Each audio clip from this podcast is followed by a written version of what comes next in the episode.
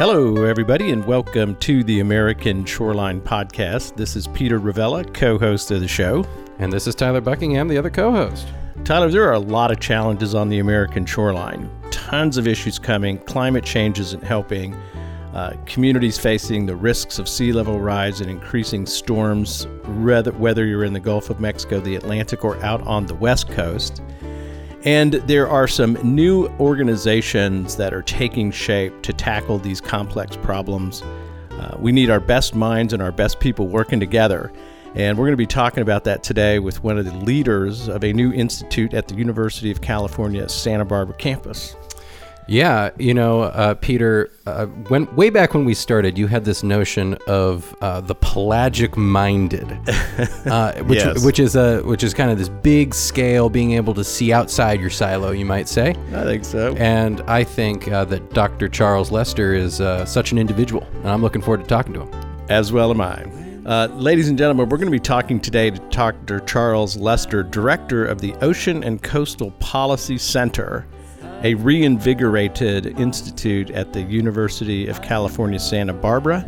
It is part of the Marine Science Institute, the famed Marine Science Institute that's been in existence for about 50 years at the university. And uh, we're going to learn all about the kind of issues that uh, Dr. Lester and his team will be tackling at the Ocean and Coastal Policy Center at the UC Santa Barbara campus. Looking forward to it, Peter. But first, let's have a quick word from our sponsors. The American Shoreline Podcast Network and CoastalNewsToday.com are brought to you by LJA Engineering. With 28 offices along the Gulf Coast, the folks at LJA Engineering are at the top of the craft in the areas of coastal restoration, coastal infrastructure, rivers and channels, numerical modeling, disaster recovery, and design and construction oversight. Be sure to check out their brand new Coastal Resilience Department, headed up by ASPN's own Peter Ravella. Find them at lja.com. Be sure to subscribe to the Coastal News Today Daily Blast newsletter at coastalnewstoday.com for daily updates on the events and news that shape the coastal discussion. Want to support the discussion and promote your company? We have sponsorship packages available now. Email me to learn more at chloe at coastalnewstoday.com. That's C H L O E at coastalnewstoday.com. Hope to hear from you and enjoy the show. Well, Dr. Charles Lester, welcome to the American Shoreline Podcast, and thank you for taking time out to speak with our listeners about the work that you're doing out in, on the California coast. Well, thanks very much for having me today. I'm looking forward to it. Well, uh, Charles, uh, if if it's all right with you, let's get started by getting to to know a little bit more about your path and how you became the director of the Ocean and Coastal Policy Center. Uh, well, I guess I should talk about the estuary since you described me as pelagic. But um, you know, it, it's a it's a long path. But uh, the short story is I've spent about uh, 25 years in the field of coastal management, and uh, in recent years had an opportunity to come to UC Santa Barbara to, as you said, uh, reinvigorate the Ocean and Coastal Policy Center. Uh, but that um, path really begins with my interdisciplinary background in geochemistry as an undergraduate, where I first learned about climate change back in the 80s, uh, into uh, interest in social science and law in graduate school at Berkeley, and then uh, ultimately, after a few years at the University of Colorado in Boulder, coming back to California to work with the California Coastal Commission for about 20 years. And uh, I spent a couple decades working on coastal planning, coastal management, regulation, of course, of development along California's coast, eventually becoming the director of that state agency for about five years. Uh, and then after leaving the Coastal Commission, uh, ended up at Santa Barbara a couple years ago. Well, I can appreciate the difficult job you had at the California Coastal Commission, uh, Dr. Lester. I, I had the uh, privilege, I guess, of leading or co directing the Texas Coastal Management Program for a period of time back in the. Uh, the 90s, and uh, it is a challenging job. Uh, the California Coastal Commission, I believe, is well known probably to all of our listeners around the country. It is famed for its uh, progressive mindset toward public access and management of the California shoreline. Uh, would you mind telling us a little bit about your tenure there? Uh, and maybe introduce our audience to a, a more, uh, maybe a, a more full understanding of what the California Coastal Commission really is and what it does. Yeah, sure. Um, well, you're right. It's uh, it was a challenging time, and um, at the same time, I was never bored. And you know, one of the reasons for that is because agencies like the Coastal Commission and the agency you were involved with in Texas, you know, they're working right along this margin where all these things come together, these great confluences of land and sea and people and the environment and economy versus protection of resources. And so, you know, these uh, challenges are there that are, are uh, at once um, sometimes highly contentious, but also uh, bringing together all of these different forces. And so they're complicated and it, it takes a lot of problem solving. And that's why, you know, it was such an interesting time. But the Coastal Commission itself in California uh, is coming up on about 50 years of um, being in existence, managing questions and issues along the coast. And it originates in uh, a people's movement, a citizens' movement to protect the coast. And at the time, in the late 60s and early 70s, uh, really in the beginning of the modern environmental movement, people in California were concerned about losing public access to the shoreline because development was sprawling out and blocking their ability to get to the shoreline. They were concerned about the loss of wetlands. They were concerned about industrial development proposals like more oil and gas and nuclear power plants and all kinds of uh, industrial facilities on what had been previously undeveloped sections of the coast. So all of these things kind of came together uh, in the early 70s to lead to what was uh, known as Proposition 20, which created the first iteration of the Coastal Commission.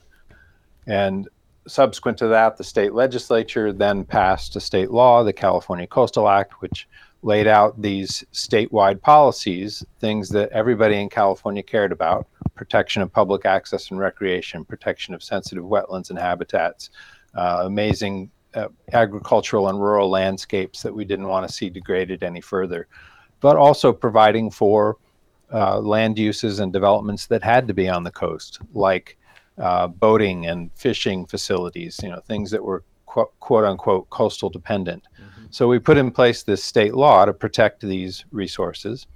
And the main mechanism that California chose to do that was in partnership with local government. So the, the state law imagines that these statewide concerns will be implemented locally through local land use planning and regulation.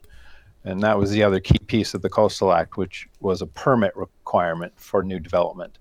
So, you know, that creation of that agency really set in, in motion this dynamic that continues today between state and local interests, between environmental and economic interests, and all with the idea of we need to somehow figure out how to live sustainably along this dynamic shoreline. Uh, Dr. Lester, uh, this is probably a hard question to answer, but I, am just genuinely curious if you have one. But uh, you, you mentioned that you were the fourth uh, director of the Coastal Commission. And I'm wondering um, if you could characterize uh, like um, that era of your leadership in any in any particular way. Uh, well, that's a great question. We could probably do three or four podcasts about some of that. But um, the, you know, as you say, there were three directors um, previous to me becoming the director, and uh, the my predecessor, Peter Douglas, um, actually was the director for 25 years. And oh, so, wow. uh, you know, he, he is a, a, very charismatic leader and put, you know, quite an amazing uh, imprint on California coastal management, California politics, the coastline itself, and of course the agency, um, you know, tremendously influential. So, you know, when I was uh, selected by the Coastal Commission to be the next director, uh, and it is a political appointment, that position, um, by the commissioners themselves. Um, you know, one of my immediate concerns was simply to maintain stability of the agency moving forward out of the tenure of this incredible leader that we had had for so many years. And so you can imagine the um, the nature of some of the challenges and just keeping the agency focused on its mission and making sure the staff was still feeling um, good about the uh, nature of the agency at the time and um, how it was being perceived by the you know the outside world, and so there, a lot of my time and attention went into that transition period. Uh, first thing, um, but you know beyond that, there were uh, a number of issues, and one in particular that I was focused on uh, trying to move us forward all, on, and in particular, that was climate change and sea level rise. And so, you know, one of my immediate uh, things that I focused on was to begin building a more comprehensive program within the agency and in relationship to our partners in the local government and in Sacramento uh, on the issue of sea level rise and adaptation. Uh, Dr. Lester, and you mentioned that the the uh, California Coastal Act, I, 1970. Remind me. 1976 was the Coastal Act. 1976. The agency, about 50 years old now. Uh, your tell us about your tenure. What year were you serving as the director of the California Coastal Commission? What years? Uh, so I was appointed in 2011 and left in 2016. Okay. And so uh, it's been about five years now since I was there. Um, and as I said, one of the first things we did was to uh, one update our strategic plan, which had not been updated for about 15 years, and related directly related to that, focus on the question of how are we going to adapt to this uh, thing that's coming down the literally along the coast, yeah. climate change and sea level rise. Yep uh, and be prepared to take on all of the things that that's going to bring with it, like increased erosion and increased flooding and increased threats to our development immediately along the shoreline and resources, wetlands, and things like that. And so we went to Sacramento and we made the case that we really needed an increase in our budget, not just to support new planning and regulatory work at the commission itself, but also to help local governments begin to plan for sea level rise. So a lot of my um, initial time in that five year period as director was focused on getting that new investment and new political support for responding to sea level rise up and running. Yep. And we were successful in, in getting a grant program going uh, that would enable local governments to start to understand what their vulnerabilities were in relationship to sea level rise. And so there was a grant program put in place in 2013, 2014. And subsequent to that, we've now seen six rounds of grant funding from the state to local governments to do sea level rise adaptation planning, uh, including vulnerability assessments and uh, identifying strategies or, or, what are we going to do about these future vulnerabilities. Yeah. And you know, so it's, that, well, no, I'm, well, I'm just saying that that in 2011, when you take over as director, uh, taking a hard look at climate change and the new risks to the shoreline and shoreline communities from sea level rise, you were a little bit ahead of your time. I would say a, little bit around would, the. I, I would, say, say around the country significantly. in taking the initiative and, and getting the uh, California legislature to put some money behind the risks uh, and the challenges ahead, uh, turned out to be prescient, I would say. Those risks and concerns have proven to be real. I'm thinking, Tyler, what it would be like to follow a director Douglas who held who held the reins for 25 years. I'm thinking of a sports analogy when you come in as the coach following a legendary no, I, I leader. Think, what, oh, I, I think you're going at like you're uh, you're the dude that's coming in to replace Rogers. Is that yeah? you know, and it's you're just coming in to replace some sort of iconic uh, right. uh, QB, and yeah, and the best you can do. I mean, you got to you got to be good. I mean, the expectations are high. That's right. Stabilize it, advance the cause. Uh, so you leave in 20. I think that I appreciate the the description you gave of the California Coastal Commission and how it relates to local government uh, local coastal planning. Uh, this distributed model of coastal management is common around the country, uh, and it's essential, really, to have that uh, that local leadership and buy-in uh, to tackle these complicated problems. Can you talk about what makes that process successful uh, in the relationship between the commission at the state level and local communities when it comes to the complicated issues on the coast? Uh, that's a great question. I was still reflecting on some of your sports analogies. Uh, yeah, I was trying to think. Of it. Even if you're good, it's hard to uh, convince people who like the last quarterback that you still should be the quarterback. That's anyway, true. so anyway, uh, you uh, you know what's successful. You know that one of the reasons I loved working with the Coastal Commission and still love this uh, field of work is because of that tension between uh, the larger public interest and doing the right thing on the ground at the local level in local context. And that's you know a tension that animates all um, you know, all coastal management agencies, not just in the United States but everywhere. But how do you um, accomplish things that are of, of, larger interest to a larger population, but also don't completely shut down what makes local communities thrive.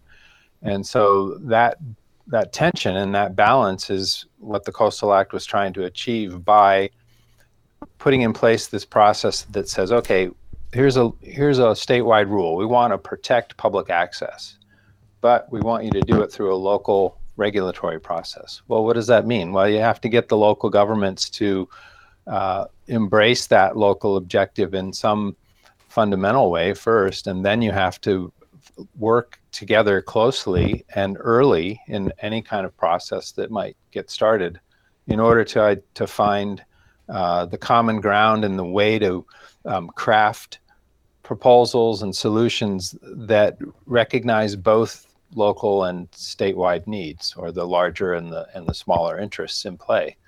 And in my experience you know that the successful processes are ones where people can um, move outside of their comfort zones a little bit and be a little more creative and try to find solutions that still embody their core interests but that also let go of things that aren't as critical to you know achieving that basic outcome. So you know a couple examples um, you know one of the great um, successes I would say that uh, had during my time, and it really begins before I become director, but when I was the district director in the Central Coast, was working with people at the Pebble Beach Corporation and Del Monte Forest with a major uh, final kind of build out plan for their land. And of course, they have uh, seven golf courses, major, you know, renowned golf courses uh, along that section of coast. Yep. And we were confronted with a proposal to have to build another golf course. Uh, but from an R standpoint, that golf course was going to have very significant impacts on one of the most sensitive habitat areas along California's coast, which is this native Monterey pine forest that's uh, indigenous to that area uh, or endemic to the Monterey Peninsula. So we got into a pretty big conflict and it went on for arguably you know decades from when the first plan for pebble beach was done in the 80s into the 90s and the, the 2000s where we just couldn't agree on that golf course proposal. And ultimately the coastal commission uh, denied that plan uh, in the late 2000s 2007 i think. And we went back to the table with the folks at pebble beach and we just spent a couple of years literally hammering out a proposal that we could both live with. And that ended up being not a proposal with a golf course, but a proposal that did include a new, smaller um, visitor serving inn of about 100 units uh, that would be located in a place that was not problematic from from our perspective and that also provided Pebble Beach you know something for their bottom line you know that would contribute to their economic goals and their visitor serving goals. So we found a way to work that out. We brought it back to the commission, and it was a unanimous approval. Uh, and that plan has been underway now for a number of years. But it really took sitting down at the table and hashing it out and seeing what you could, um, you know, compromise on to get to that point. You know, so often in these um, state and local processes in, in my view, things kind of spin out of control and they get caught up in this more politicized media uh, framework where issues get oversimplified and uh, agencies, particularly state and local agencies, are not, um, they don't have enough resources to spend the time needed to try to figure out these problems. And when you get into that context, then you know all bets are off because it's much more easy to return to your corner and stick to your guns and your um, position as might be spelled out in the law than it is to take the time to spend at the table up front early talking through a problem.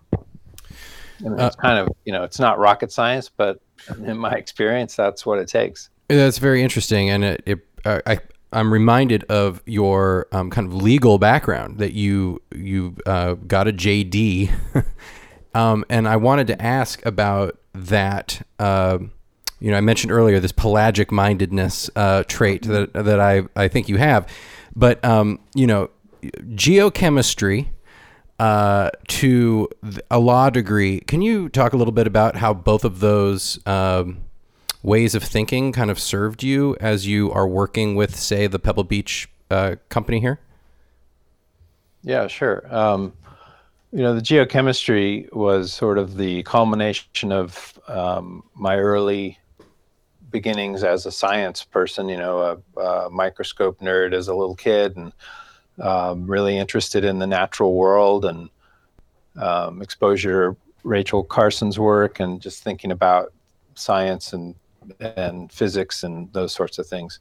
Um, and so I was science minded. And as I mentioned at the outset, um, that was the first time I learned about CO2 emissions and climate change back in 82, 83, uh, when we've had our first wave of concern about global warming in the in the 1980s.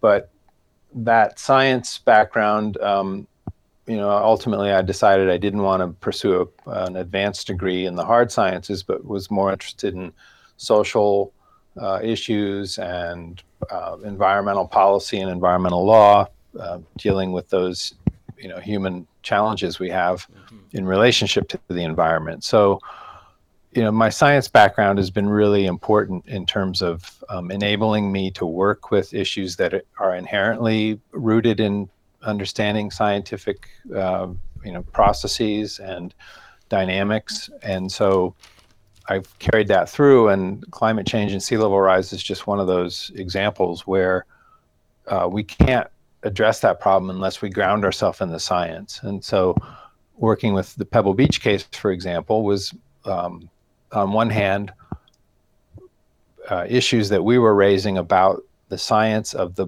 ecological importance of this particular kind of habitat type and the species involved and the role it plays along our coast. So, grounding our positions in science. Why do you want to protect this? Well, because it's important for the following reasons, and we've got the science here to back that up. Yep. Um, the law degree, uh, you know, was uh, became the mechanism in my professional um, level um, academic training. In addition to a PhD, it was a, a joint program that I did uh, where I um, studied offshore oil development and the policy and the politics and the administrative law that uh, shaped how offshore oil development decisions were being made in the United States, but bringing again science and environmental understandings to a really complicated political and policy problem. And so I was fascinated with well, what are the uh, how do how do we um, realize our desire to protect these larger public interests through public decisions and law? And so public law became one of the main things that I was interested in understanding. And of course, that um, was a critical part of my effectiveness as a employee with the state of California and the Coastal Commission. Right. Because as you, I think you were implicitly recognizing, the Coastal Commission has always been out on the um, leading edge of some of these issues, and yeah. they haven't shied away from issues. And being very progressive and legally minded has always been a part of that state program. So my ability to work with the legal system and understand where lawyers might be coming from uh, was important to my being able to successfully work with others also. Well, I, um, you know, I, I just got to say, I, I, really appreciate that storyline and that combination. I'll have to say, uh, just as an aside, my background, undergraduate degree in marine biology and then environmental law at Lewis and Clark, was a similar uh, pathway of having enough mm-hmm. technical understanding to contend with the issues and the subject matter, and then the legal training to contend with the public forum that all of this gets resolved in and the legal structures you have to do.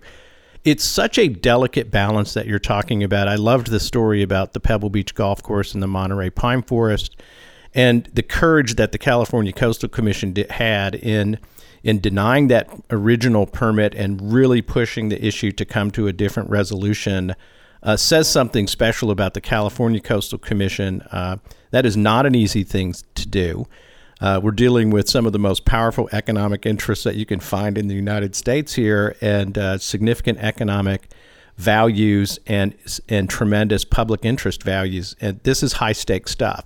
And I, I want to emphasize that because the listeners around the country who are, are, are, folks that listen from the engineering perspective or in the technical sciences uh, may not fully appreciate the complexity of these issues and what I think is one of the highest skills in in governing is coastal issues because of the difficult complexity and the overlap of interest. It's just tremendously challenging.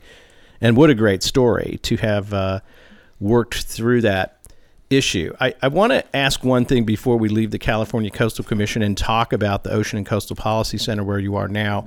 But I'm wondering, having served in it and at the staff level up through director level, um, if you were to give it a grade on a scale of one to 10, how do you think the Coastal Act has has worked out? Uh, has it fulfilled its purpose? Are there weaknesses in it at this point? What's your general assessment, as if you can, looking back on the the structure of the regulatory system for the California Coastal Program?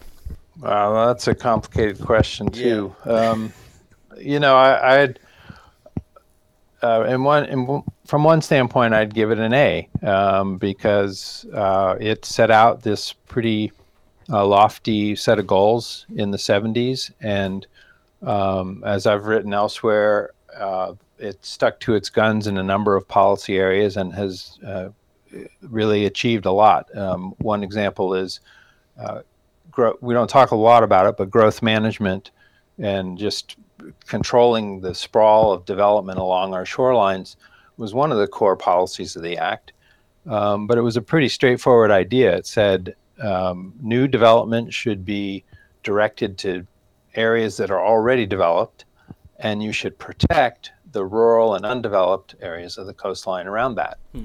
And so the Coastal Commission did a pretty good job of that north of Santa Barbara. And of course, south of Santa Barbara was pretty much um, planned out and developed in large part by the time we put the Coastal Act in place. So a lot of this success can be seen in places like uh, the small communities along San Luis Obispo's coast, Cayucos and Cambria, uh, Morro Bay, uh, into Santa Cruz County, and up into Marin and Sonoma County, where if you look at these communities, they basically have the same urban footprint that they had 40, 50 years ago. Wow. And that's because the Coastal Commission put in place a set of rules with local government through the local land use plans that said, here's the urban area, you can build in here, and here's the rural area, and we're not going to allow you to do the kind of uh, subdivision and sprawling development outside this boundary. Hmm. And they, you're right, it does take um, a certain amount of political courage and sticking to the rules, but that's mostly what the Coastal Commission did over the years. And over time, the land use uh, system and the land use industry adapted to those rules so that uh, it began to work in conjunction with the, cons- the conservation interests, like all of these um, local land use conservancies, for example, that now found a marketplace for protecting land as opposed to developing land. And so, in the big picture, the enforcement of this rule about urban area, rural area led to uh, or enabled the conditions for successfully keeping those footprints the same. That's one success story. That's tremendous. So from, tremendous. From, from another standpoint, though, I would give it a an A minus or B plus or maybe even a B because we're now beginning to, and this maybe this is a segue to the next thing you want to talk about, but you know we haven't been entirely successful in in protecting all of the things that we supposedly cared about along the coast, and in particular. Uh, the ability for all people to live and enjoy the, the coastal zone, to have affordable housing, to feel like we have an equitable distribution of access to these resources. uh, because you know any good economist will tell you if you restrict supply, then uh, your prices are going to go up. And I think one of the um, weaknesses of the coastal program has been the inability to stop the gentrification of a lot of our coastal areas uh, and the increasing, um, you know, the lack of affordability of a lot of these places. Um, but even that, you know, there's a whole other story about that because the original Coastal Act did include a requirement to provide affordable housing, but the Coastal Commission, in its early tradition, of course, uh, enforced that, and they were requiring inclusionary housing with any new significant development in the coast. And by that I mean if a developer came in and said, "I want to build 100 unit apartments," the Coastal Commission said, "Great, make 20 of those units affordable," and they just mandated it. Wow. Well, the legislature and local government um, didn't really like that so much, and so after the first three or four years, they amended the Coastal Act to remove that provision and ever since then, affordable housing has not really been in the, the bailiwick of the Coastal Commission. So it's not entirely a failure of the Coastal Act as opposed to the political economy system. Well, that is very interesting. And uh, ladies and gentlemen, uh, Californian here telling you that California is a, I don't want to say it's a tornado. It's a swirling vortex, ladies and gentlemen. It is it is gnarly, would might be the right word you know, Southern California, you, if you were to start down in, in the South Peter, uh, San Diego, you know, and, and Charles, f- feel free to, to color this in. I'm giving kind of my amateur hour, just, you know, watercolor here. But, you know, down south tends to be a little bit more conservative. A lot of military stuff down there in San Diego. Of course, gorgeous uh, coastlines, iconic areas. And then as you come up into Los Angeles, uh, there's some conservative areas there. You get into Ventura County, north of LA County. That's of course where I'm from, Peter. We've spent some time out there. Yeah, beautiful old, place. Old oil area, Yeah. and by the way, holds the mark as the most uh, armored county on the uh, California coast. Uh, and then you know you get up. Uh, Charles mentioned South Santa Barbara kind of being this inflection point. Uh, north of there, you know, there's the city of San Francisco, but it's it's much less developed along the shoreline. So there's like a heavily, I mean, it's a big shoreline. So a lot of political differences between the Huge. regions. Oh, Yeah. totally. Uh, You get up north, ladies and gentlemen, everybody knows about the reputation of, of Northern California. Yeah. Um, Well, they so- got the redwoods. You know, it's a big thing. well, it is. So, you know what, what's interesting about that is when the Coastal Act was first passed, or Proposition 20 was first passed, it was the northern three counties of California that did not uh, vote for Proposition 20 Interesting. because at the time, you know, there was a, there was a lot of resource-based industry, logging, commercial fishing, and there was concern that this new state agency would, you know, be bad for those industries along the coast, as opposed to places like the Bay Area. Of course, was ground zero for support for the act, but so was Santa Barbara County, so was Los Angeles County, um, and even the coastal counties, Orange and San Diego, voted for the act uh, just not as in great as percentages. Well, Charles, I think uh, I'd like to talk about. Let's shift gears to your current exercise now as the director of the Ocean and Coastal Policy Center at UC Santa Barbara, uh, an organization that is recently coming back into full life. Uh, tell us about the center and what uh, attracted you to become the executive, the director of this thing. Uh, well, you know, Santa Barbara, as you mentioned at the beginning, um, has had a marine science institute for many decades and uh, has a tremendous uh, reputation and history for doing uh, cutting edge marine and coastal science and um, contributing to policy discussions like the offshore oil debate and um, you know n- more recently things like uh, aquaculture and tr- understanding how the dynamics of uh, the sea and the marine ecosystems influence or shape our abilities to um, manage fisheries and all these sorts of things. So a huge um, tradition there, and that was appealing to me, of course, give, partly because of my science background, but to be in, um, involved with and working with people who have a love for the coast and the ocean and are uh, scientists is you know really exciting.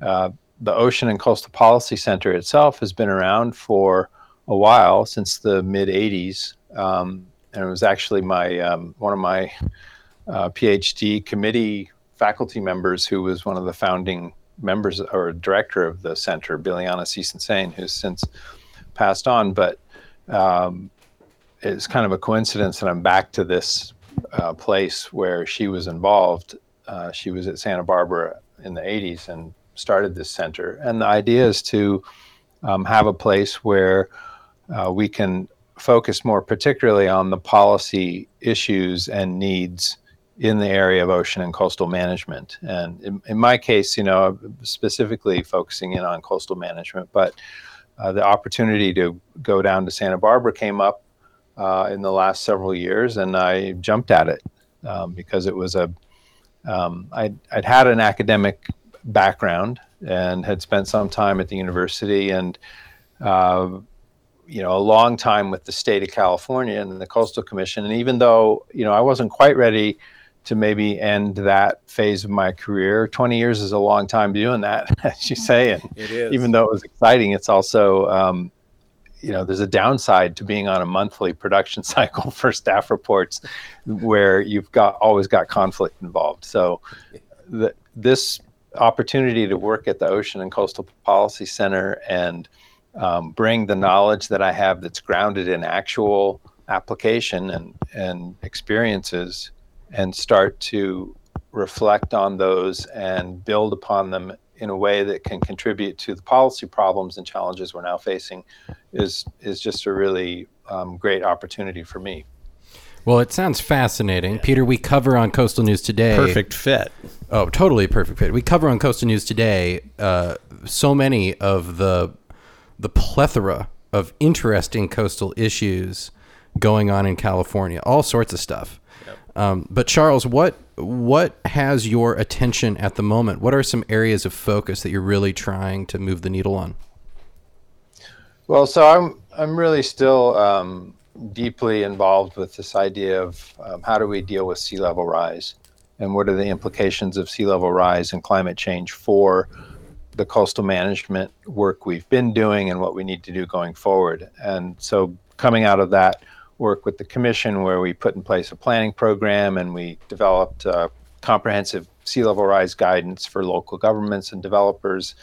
That that was just the beginning of uh, really trying to figure out well what what are we going to do as the seas continue to rise, um, particularly given some of the more uh, high end projections that are possibilities out there. Right. And so you take the issue of public access, for example, and you know, I, I still remain really interested in understanding how we continue to protect and provide this amazing shoreline space, public space for everyone, while uh, working with the people's desire to live and build and use the economy along the shoreline, right? That that huge tension. Well, we've spent 40 or 50 years in California protecting these beach spaces, including by requiring in a very legalistic way private property owners to literally dedicate beach shoreline area to the public. And now we're facing a situation where those places might literally be underwater in a few decades because of sea level rise. And so all of this work we've done, the the regulation, the legal battles, the working with state and local government dynamics, all of that is at risk and we need to figure out ways to um, adapt at the community level that will maximize our opportunities to have these amazing public spaces going forward. Let's let's talk about. I think that is exactly the the sixty-four thousand dollar, or in this case, maybe sixty-four million dollar question. What are we going to do? and yeah, billion in the in, in, in California. And this the vivid examples of this this this policy reconciliation balance you're talking about between the interest in the public's access to the shoreline and the economic interest of upland development. It, there's only there's very few places that I think vividly bring that into focus, like California. And I'm thinking of this uh, Solana uh, coast situation and these cliff faces where there's a real effort in California to try to figure out how to prevent these structures in, in these from falling into the sea as these uh, sea cliffs retreat. There's an armoring initiative here. There's some very t- difficult issues, and as sea levels rise and and consume the beach, this is the true test of can these things be reconciled because sea level rise will at some point, if the shoreline is armored, consume the public beach. I mean, what do you? You said, what, what are we going to do? do what do you do, uh, Charles? What? How do you deal with something like this? It seems intractable, and I know it's not, but man, is this a tough one. Well, yeah, it is, um, and in, in, some contexts, it may be intractable. The uh, you know the the law in California has been such that um, early on there was a distinction made between the need to protect development that was already on the coast, recognizing that it was there and had not been subject to the Coastal Act before. Um, right. Need to do that versus our desire to not have a proliferation of seawalls and armoring along these, you know, amazing shorelines that we were trying to protect. And so there were two ideas in the act and that tension has been really hard to um, implement over the years, in part because in places like Solana Beach, uh, most of that development that you see along those high cliffs was already in place or largely planned out when we adopted the Coastal Act. So it fell into this box of it's already there. We're not going to say no, you can't protect it once the erosion starts to undermine your cliff, your backyard. Right. right. Um, at the same time, uh, we we want to protect that beach, uh, and yeah. there has been beach replenishment in that area. For example, trying to add back, um, you know, something the East Coast is much more has much more history and experience with than California, but still we've been doing it in California in places. Uh, they've tried to do that, but we also could not say no to the seawalls that were being asked for under the law. And you're right. The um, physical, the geophysical reality of that, when you fix the back of the beach, yeah, the beach is an eroding or a receding shoreline, the inevitable outcome is the loss of the beach, the space in between the water and the wall. And that's what's going to happen. And oh. not just in Solana Beach, anywhere we've uh, built out these back, hardened back shorelines. So you know now we're in a position of trying to figure out well what what are our alternatives for maintaining a beach in Solana Beach if that's what we want. Well, right. we could try to add sand to it for uh, a number of years, but some of our best science right now is saying that may um, hold off the inevitable for a while, but it's still going to, you know, be overtaken by sea level rise at some point. And that's just running the models and projecting out how much you can elevate the beach versus the the rising sea levels and seeing how long you can do that. Um, the alternative is to try to figure out how to have a retreating shoreline, a dynamic shoreline. And you know, if we were on video, you would see me with my hand sort of measuring out the width of the beach and saying, all things being equal, if you don't fix the back of the beach, that space is going to move inland with the rising tide, and we would have a beach, assuming the back of the beach could keep pace with the rising tide rates. Uh, but when we fix that, you know, you lose that ability. So I think for California, it's going to be about, um, you know, we're in the very early stages of trying to figure out how to do this, but about finding those places where we can allow the shoreline to continue to adapt and be dynamic in relationship to the ocean uh, in order to have beaches. Uh, we are fortunate to have a lot of places in California that aren't urbanized, that aren't developed in that way, and so you know I think we're still going to have opportunities for for enjoying beaches. It's just that they may not be the ones that are most uh, close to all of our urban areas. Um, I should, you know, it's it's um, it should be qualified that all, a lot of this is contextual and every uh, place is different Right, and California's got a pretty varied geography, diverse coastal dynamics, and so you really do need to zero in on places and ask, well, what's going to happen here, and what can we do about it? And it may not be the same as another place. And for example, um, Santa Monica Bay, we have some very large beaches right now: Venice Beach, Santa Monica Beach, you know, all around the LA metropolitan area. Yeah, And at least Zuma. right now, the science shows us that those beaches are going to be around for a while, even with sea level rise. So, you know, maybe it's not an immediate concern, um, but 50, 60, 70, 80 years from now, uh, it will be. Um, I so uh, the retreat question I think is just Peter. We talk about this all the time because it always comes down to a buyout, doesn't it? I mean, you're gonna need to uh, take, uh, buy, own the state. The public needs to go back and acquire these lands so that the beach can do its natural wild process.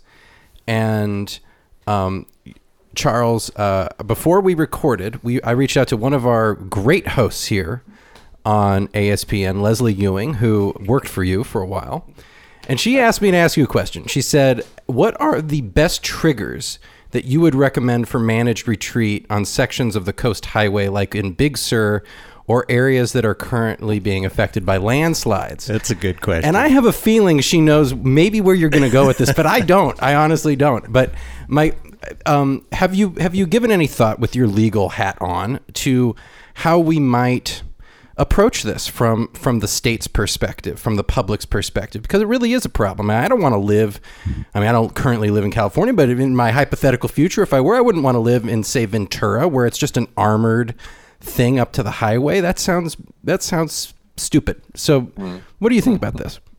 So, the best triggers for managed retreat um, yeah. in Big Sur, huh? Or anywhere. She she Well, says first, I think- like in Big Sur and areas that are now closed due to landslides is her uh, Uh huh. yeah, the, the Yeah. yeah, yeah. The, Well, that's a great question. First thing I should say is, you know, one of the great things I learned from Leslie was there's always a crane big enough. And that was in a, that was in a case where we were um, telling a, a hotel that they couldn't keep the revetment that they'd put down in a storm um, because it wasn't necessary and there were some other legal problems with it. So we ordered them to take it out, and they told us, "Well, we can't. The rocks, you know, there's no way to do it. There's not a crane." Leslie, you know, amazing career as a coastal engineer, explained to me, well, no, they can get a crane to do that. and, and, you know, yeah, they did. They took it out. wow so that's awesome. en- engineers are amazing. Um, you know, this problem of landslides is a is a gnarly one, and um, we have a couple cases uh, in California where where we've dealt with it, and the triggers. You know, that's a great question because you know one of our best examples may be um, the Devil's Slide area just south of San Francisco. If you've been there, Yeah. um, Highway One uh, went down the coast and across this area known as Devil's Slide, and it was had that name in part because you know it was very steep and very unstable, still is, and would periodically fall away, and the highway would be closed. Uh, and this was the only route between uh, the more urban metropolitan area of San Francisco and the San Mateo coastline. So heading on down into Half Moon Bay, for example, the only real way to get there from San Francisco, other than uh, the route from the south coming over from the from the bay um, area. So a really important route, but it was always being closed, and it always cost millions of dollars to figure out how to get it open again. And so eventually, um, alternatives were proposed for realigning the highway, and uh, some of those alternatives were inland and up over ridge lines and had all kinds of environmental impacts. And so a political coalition formed, and over several decades, eventually, uh, the political system came to embrace a tunnel, and you know that cost a lot too. But uh, as a collective, we decided in that particular area to um, build a tunnel and no longer use the Highway 1 portion going through Devil's Slide. Uh, the triggers for that, I think, were the the incredible costs and emergency response and ongoing need to keep Highway 1 open. So, you know, a real economic concern about this highway being constantly closed or at risk. Um, and then um, the ability to invest in another alternative. But the trigger was, you know, the pressure to to do something more than continual emergency response. Uh, you know, that's I think a little different than the kind of triggers that we're starting to talk about in adaptation planning in California uh, in this rubric of pathways, adaptation pathways. And so, um, my own view is that it's it's great to talk about triggers, um, and we do need to think about when do we start to act to make changes. But one of the first things that we also need to keep our eye on is well, what are we trying to accomplish? And that's the uh, challenging part of the decision process that you've been talking about, which is reaching agreement on what are we trying to achieve. Right. And so if you're if you say I don't want to live in a place that doesn't have beaches, well then you, you want to have beaches. Well, how do we get beaches? And that's the thing we need to focus on and ask ourselves what are the triggers for actions that will enable beaches to persist? One of the things that people are looking at locally, and I think um, City of Santa Cruz has done this, a number of local governments have started to put this into their adaptation plans, which is simply identifying beach widths and then keeping an eye on them over time. And at some point, your beach is going to get narrow enough that you're you need to take some actions if it's going to continue to survive as a beach. right now, many local governments are um, planning out those actions as beach replenishment. So when our 100 feet foot wide beach gets down to 50 feet, we need to implement a beach replenishment program and build it back up to X. Do you, do you uh, think that that's? I'm, I'm sorry to interrupt, uh, yeah, okay. Charles, but do you think that that is realistic? Um, I, real I, in I realize that this has to do with forecasts of sea level rise and that there's a, a range, but um, you, you know, uh, we have done shows in the past on ASPN about uh, the history of beach nourishment, and California in the early days actually has a pretty robust history of beach nourishment. Um, mm-hmm. Growing up, you know, in the Ventura coastal area, I never recall ever a, a, a a dredge, you know, B, right. BDUM project on a Ventura shoreline. I do know that it ha- occurs um, with uh, the dredging of some of those harbors and ports and stuff. But um, is it realistic to, you know, if you're uh, if you own a beach house on Faria Beach uh, in Ventura County and you got a big old seawall, the beach is getting smaller. It's the the wall is perpetuating the issue. Uh, maybe somewhere out there in your mind, you're thinking, you know what would fix this problem is if they pumped a bunch of sand in front of my place, and then we'll be set for another, I don't know, 20 years or something. Is that is that even in the cards? Is that reasonable to you? Well, my own view is that it's not really a viable long run plan. Um, you know, we do we you're right. We do have a lot of opportunistic um, replenishment and um, use of dredging, dredge spoils and things to um, try to maintain some beach areas uh, and some larger replenishment projects. But you know, the science is showing us that uh, that's not likely to be successful over the long, long run with sea level rise, and also you know just the cost of that, as you, as you alluded to on the east coast, of the repetitive dredging and the need to maintain those. Um, right now in California, with these adaptation plans that are underway, it's just planning and, and ideas. Okay, in 20 or 30 years, we'll do a beach replenishment project. But mm-hmm. I don't think we have any knowledge or confidence that we'll be able to actually to do that. It. Find the sand. Uh, where is it going to come from? How is it going to be implemented? Who's going to pay for it? Yep. Is it going to last?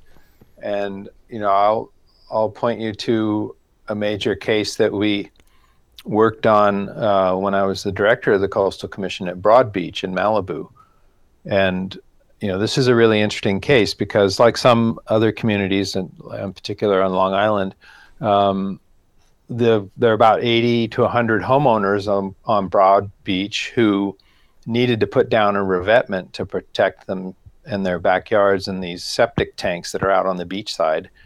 Um, in 2009 2010 El Nino year, Mm-hmm. and they put down an emergency revetment.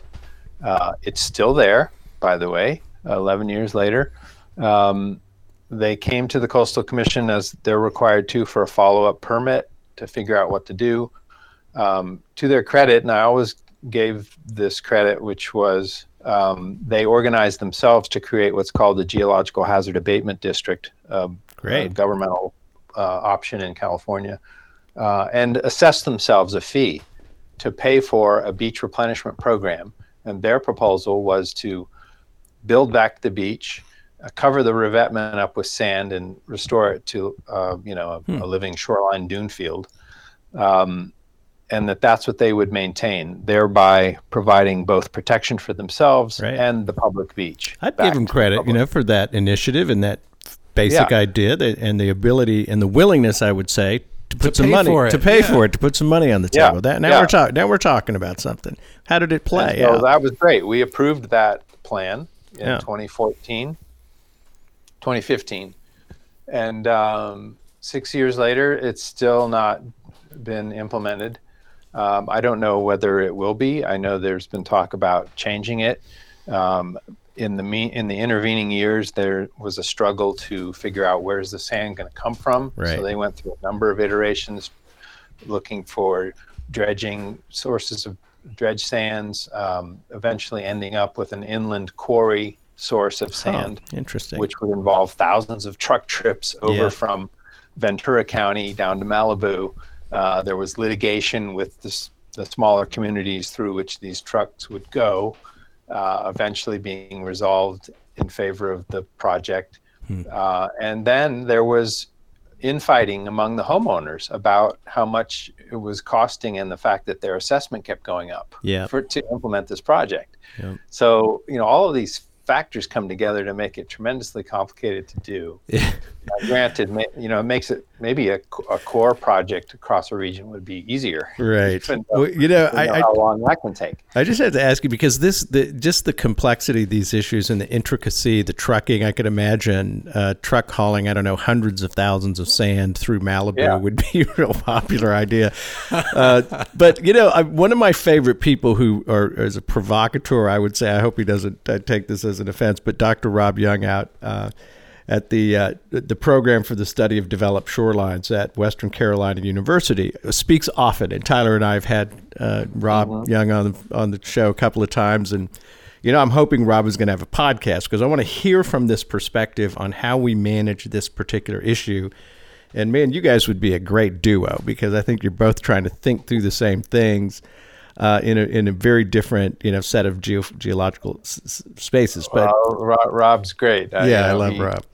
I would say it's good trouble that he's creating. good trouble he's creating. But we've been on panels together. Have you? We're, we were just conversing actually online about trying to um, get something going between the east and west coast. Yeah. Well, uh, this is a question I want to ask as, as a person who's been in the catbird seat here and, and struggled through these issues with at the state level and in state legislature, on the commission, and down to the local government level. This is kind of the whole spectrum of implementation. Uh, you get a feel for how this may or may not be done. Uh, there's so much political energy uh, necessary to, to execute solutions whatever variety of outcome is desired. Uh, the question I have is Is it too soon for us? And I say this us as Americans and, and communities around the American shoreline. Is it too soon for us to start figuring out two things? How can we put in the bank, you know, a hundred or two hundred million dollars, say for the state of California, that would be not enough, but a put together a chunk of money for buyouts and then figure out this is my big question for you as a lawyer how the hell do we legally execute? How do you compel a person to sell? how do you we know we're talking about an eminent domain. We know we're talking about just incredible transaction costs lot by lot. That's not going to work. I mean how do we if we wanted to on solana beach if we wanted to take the front row houses off the top of that cliff so that the, we're just not under so much pressure to armor the hell out of it um, how do we legally get through that and is that a subject i wish the center would take this up somebody needs to figure this out because we do not have a way to do this yet I'm just what's your comment on that well, you got all the great questions. Um, I mean, I really. You know, a couple things. One is on the on the money side. Um, you know, seven or eight years ago, I remember we were doing a presentation about sea level rise guidance, maybe to the commission, and I and I suggested to the commission that we're going to need this is going to need big money, right? Adaptation is expensive, uh, and we're going to need a bond, pro- probably to fund that. And California, you know, if you don't know, uses bond funding a lot to pay for um, all kinds of things. Um, so this year, uh, it's actually been delayed a year or so by the pandemic, but this year back on the ballot will be a major bond that will include major funding for climate adaptation. Really, uh, fantastic so, news. You know, California, like it with it's done on the greenhouse gas side, is is trying to move that ball forward and recognizing that we're going to need significant investment to respond. Um, not just planning, but paying for the projects and the adaptation strategies, whatever those might be. Also, on the uh, in the legislature this spring is a bill that would actually provide funding for buyouts. Really? And the way it would it it's uh, I'd have to go back and look at the details, but generally it was what's called a um, buy lease back program. So okay. it would provide funding to local governments to acquire properties uh, that were in these vulnerable places, and then those places could be leased back to yeah, property owners. That's good. Uh, and, and, this is a proposal that's been around for a while uh, as a mechanism that enables you to recognize the long run interest of ultimately this is not a viable location. If we want to have a beach, we're going to need to retreat, etc. Right. Recognize that, but also allow people to get the benefits of being there for its useful lifetime. Yeah, so a life estate in the good old legal world, you, you give it right, back to exactly. them and say, until you die, you get to live here, but when you die, this is gone, and you're the last person to live here. And that's a that's a that's an inter- that's a great and creative right. uh, solution. And I have been impressed by what's happening in the California legislature with uh, Assembly Bill 67, the Sea Level Rise Preparedness Act proposal that's out there right now, and the Coastal uh-huh. Adaptation Permitting Act. This is Assembly Bill 72. I mean, I'm, it's so interesting to see a state, and I think you're correct, uh, getting to the point of really taking seriously this adaptation cost and starting to look at the legal structure. Um, how do you think the center is going to play a role in trying to to define these policy developments and get involved in the process of uh, figuring this out? It seems like a perfect role hope, for you guys. Yeah, I hope so. And um, one of the things that I've um, recently been able to do is receive a grant from the Ocean Protection Council in California uh, to study the adaptation planning that's taking place so far along California's outer coast. And so I'm about to launch a two year assessment of what we have done, um, both in terms of outcomes and process. So, nice. You know, wh- where are all of our local governments in this stage of planning and implementation? Um, what have been the major decisions or outcomes, for example, are they all just saying beach replenishment or, right. you know, to what extent are seawalls part of the plan? Is there any planned retreat, et cetera? Uh, and also process. So trying to understand how we're trying to accomplish this difficult set of decisions that you were talking about earlier mm-hmm. uh, and what works better and what doesn't. So I hope that study is going to um, really inform what we are doing in California and maybe identify some things that work better than others to move us forward. Um, you know, I have my own thoughts and strong ideas also on on these questions as you as you see, but um, in particular on the one that you raised a minute ago about eminent domain and um, public-private relationships around property. Yeah. Uh, my, you know, my own thought on that is we've we've used eminent domain for decades, a long time to yeah. achieve important public objectives. Yeah, it and, should be okay, right? We built a highway system using eminent domain. We're using eminent domain right now in California for the high-speed rail, right? Wow. Oh, we need to put the high-speed rail there, which is a this big idea for the public transportation and climate um, goals we need to put that where you live. Well, we have ways of dealing with that legally. um, you you have to compensate people, but it is Yeah. an option. Yeah, write a I'm check. not saying go whole hog and start buying people out, but um, I think you know we've gotten caught up a little bit in the fear of using constitutional mechanisms that we have to accomplish important objectives. Right. And we all know that um, the beach and coastal economy in California is really important. Yep. It's a forty billion dollar a year economy. It certainly is. And I just want to go back and clarify when I said I didn't want to live or, uh, you know, live around a Ventura with no beach, I specifically meant a kind of wild natural shoreline. And I, I, there's just no possible way that I can imagine um, where California is is able to adapt to rising seas, adapt to climate change, um, and uh, have a natural wild coast without Yeah.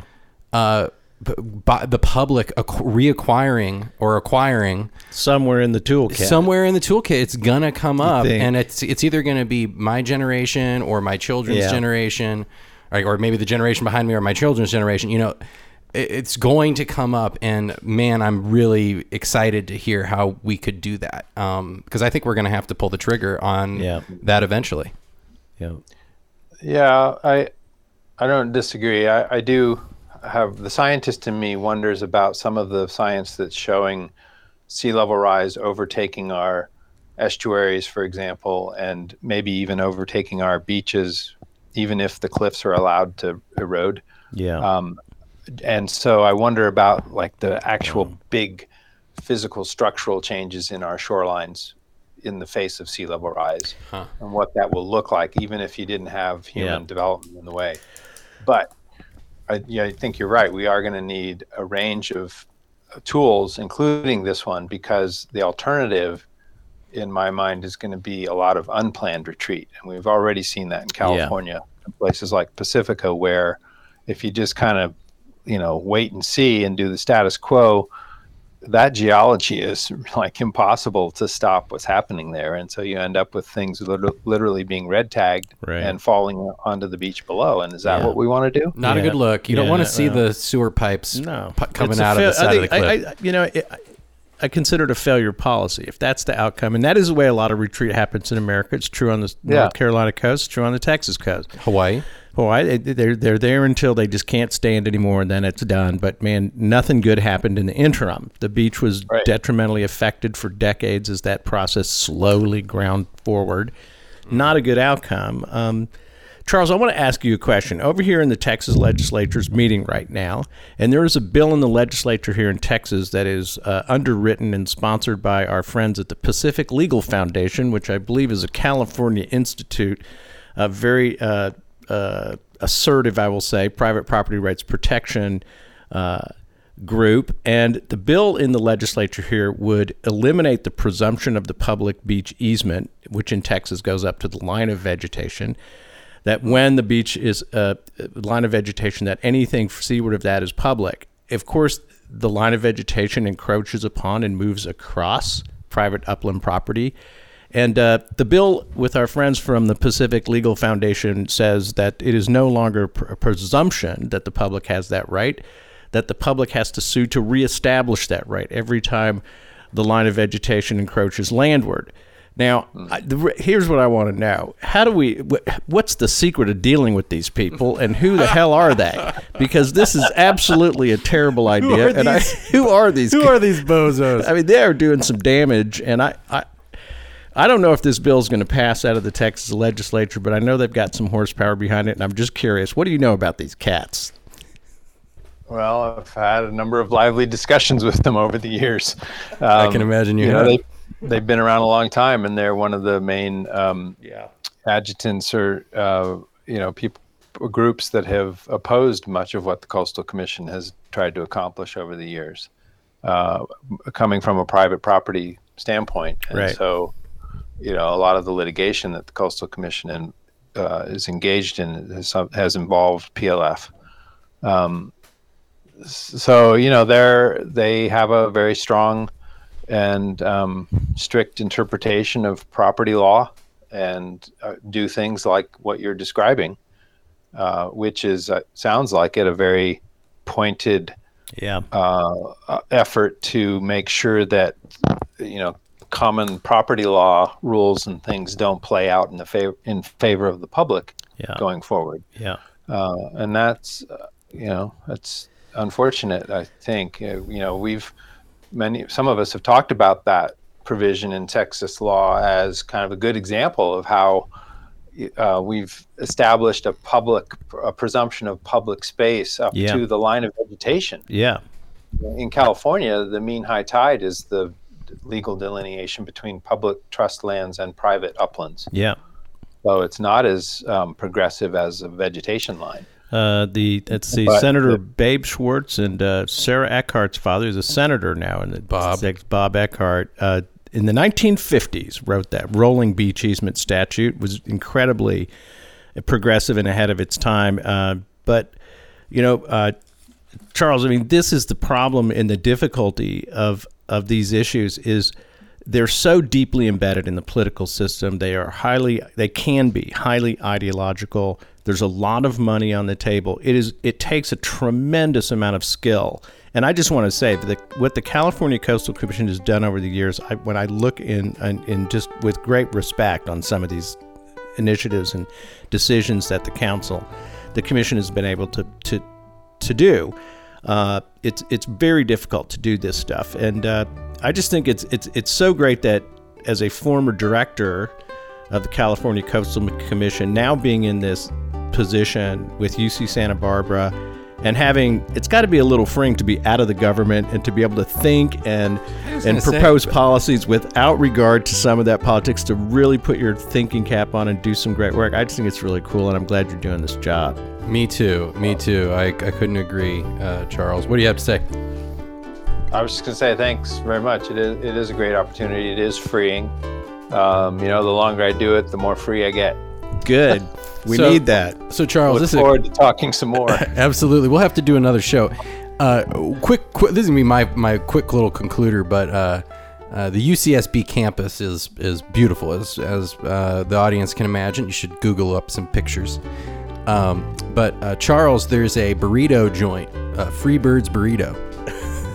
um, which there's originally I, I don't know if it's still on the UCSB or adjacent to the UCSB campus, but there were two locations, Peter. You might not have known this. The don't. I believe the first one, or maybe the first one was in Austin, where we are, Oh, and the second one was Yeah. over there because the owner's daughter went to UCSB. no kidding. That was what I well, was I can told vouch for up. the burritos. There's one near my house. I'm a big fan of uh, Freebirds. It's great, great place. So there's one in UC Santa Barbara. You should try it out, Charles. I promise you, you'll love it.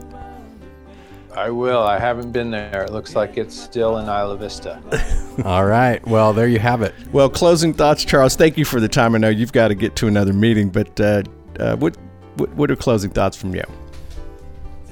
Uh, well, you know, of course, thank you for the opportunity. I, I love talking about this stuff, and hopefully we can do some more of it. Um, I just would encourage people to, you know, who are interested in in coastlines and beaches and that dynamic to really think about, uh, you know, wh- how do we find that sweet spot between these larger interests uh, that benefit all of us and the more parochial short-term interests that sometimes get in the way and figure out how we can, you know, keep working with each other to work those things out in a way that's, you know, beneficial for the planet and all people. Absolutely. That's the coin of the realm when it comes to coastal management around the American shoreline. And it's great to see the leadership in, in California and your position at UC Santa Barbara uh, giving you a platform. I hope one day that Rob's podcast, which uh, I believe we're working to develop with Rob Young, is, is on the network. And I'm going to tell him, you need to get Charles Lester on your first show. And you guys need to tell us some stuff. We need to hear from you guys. So I I'd would love, enjoy that. I would love to hear that. Uh, ladies, Thanks for doing what you're doing. well, it's a, it's a real privilege for us to talk to all of these brilliant people uh, who work so hard on these difficult issues. Ladies and gentlemen, is Dr. Charles Lester. He is the director of the Ocean and Coastal Policy Center at the University of California, Santa Barbara, and former director of the California Coastal Commission, uh, one of the leading thinking think tanks, I hope.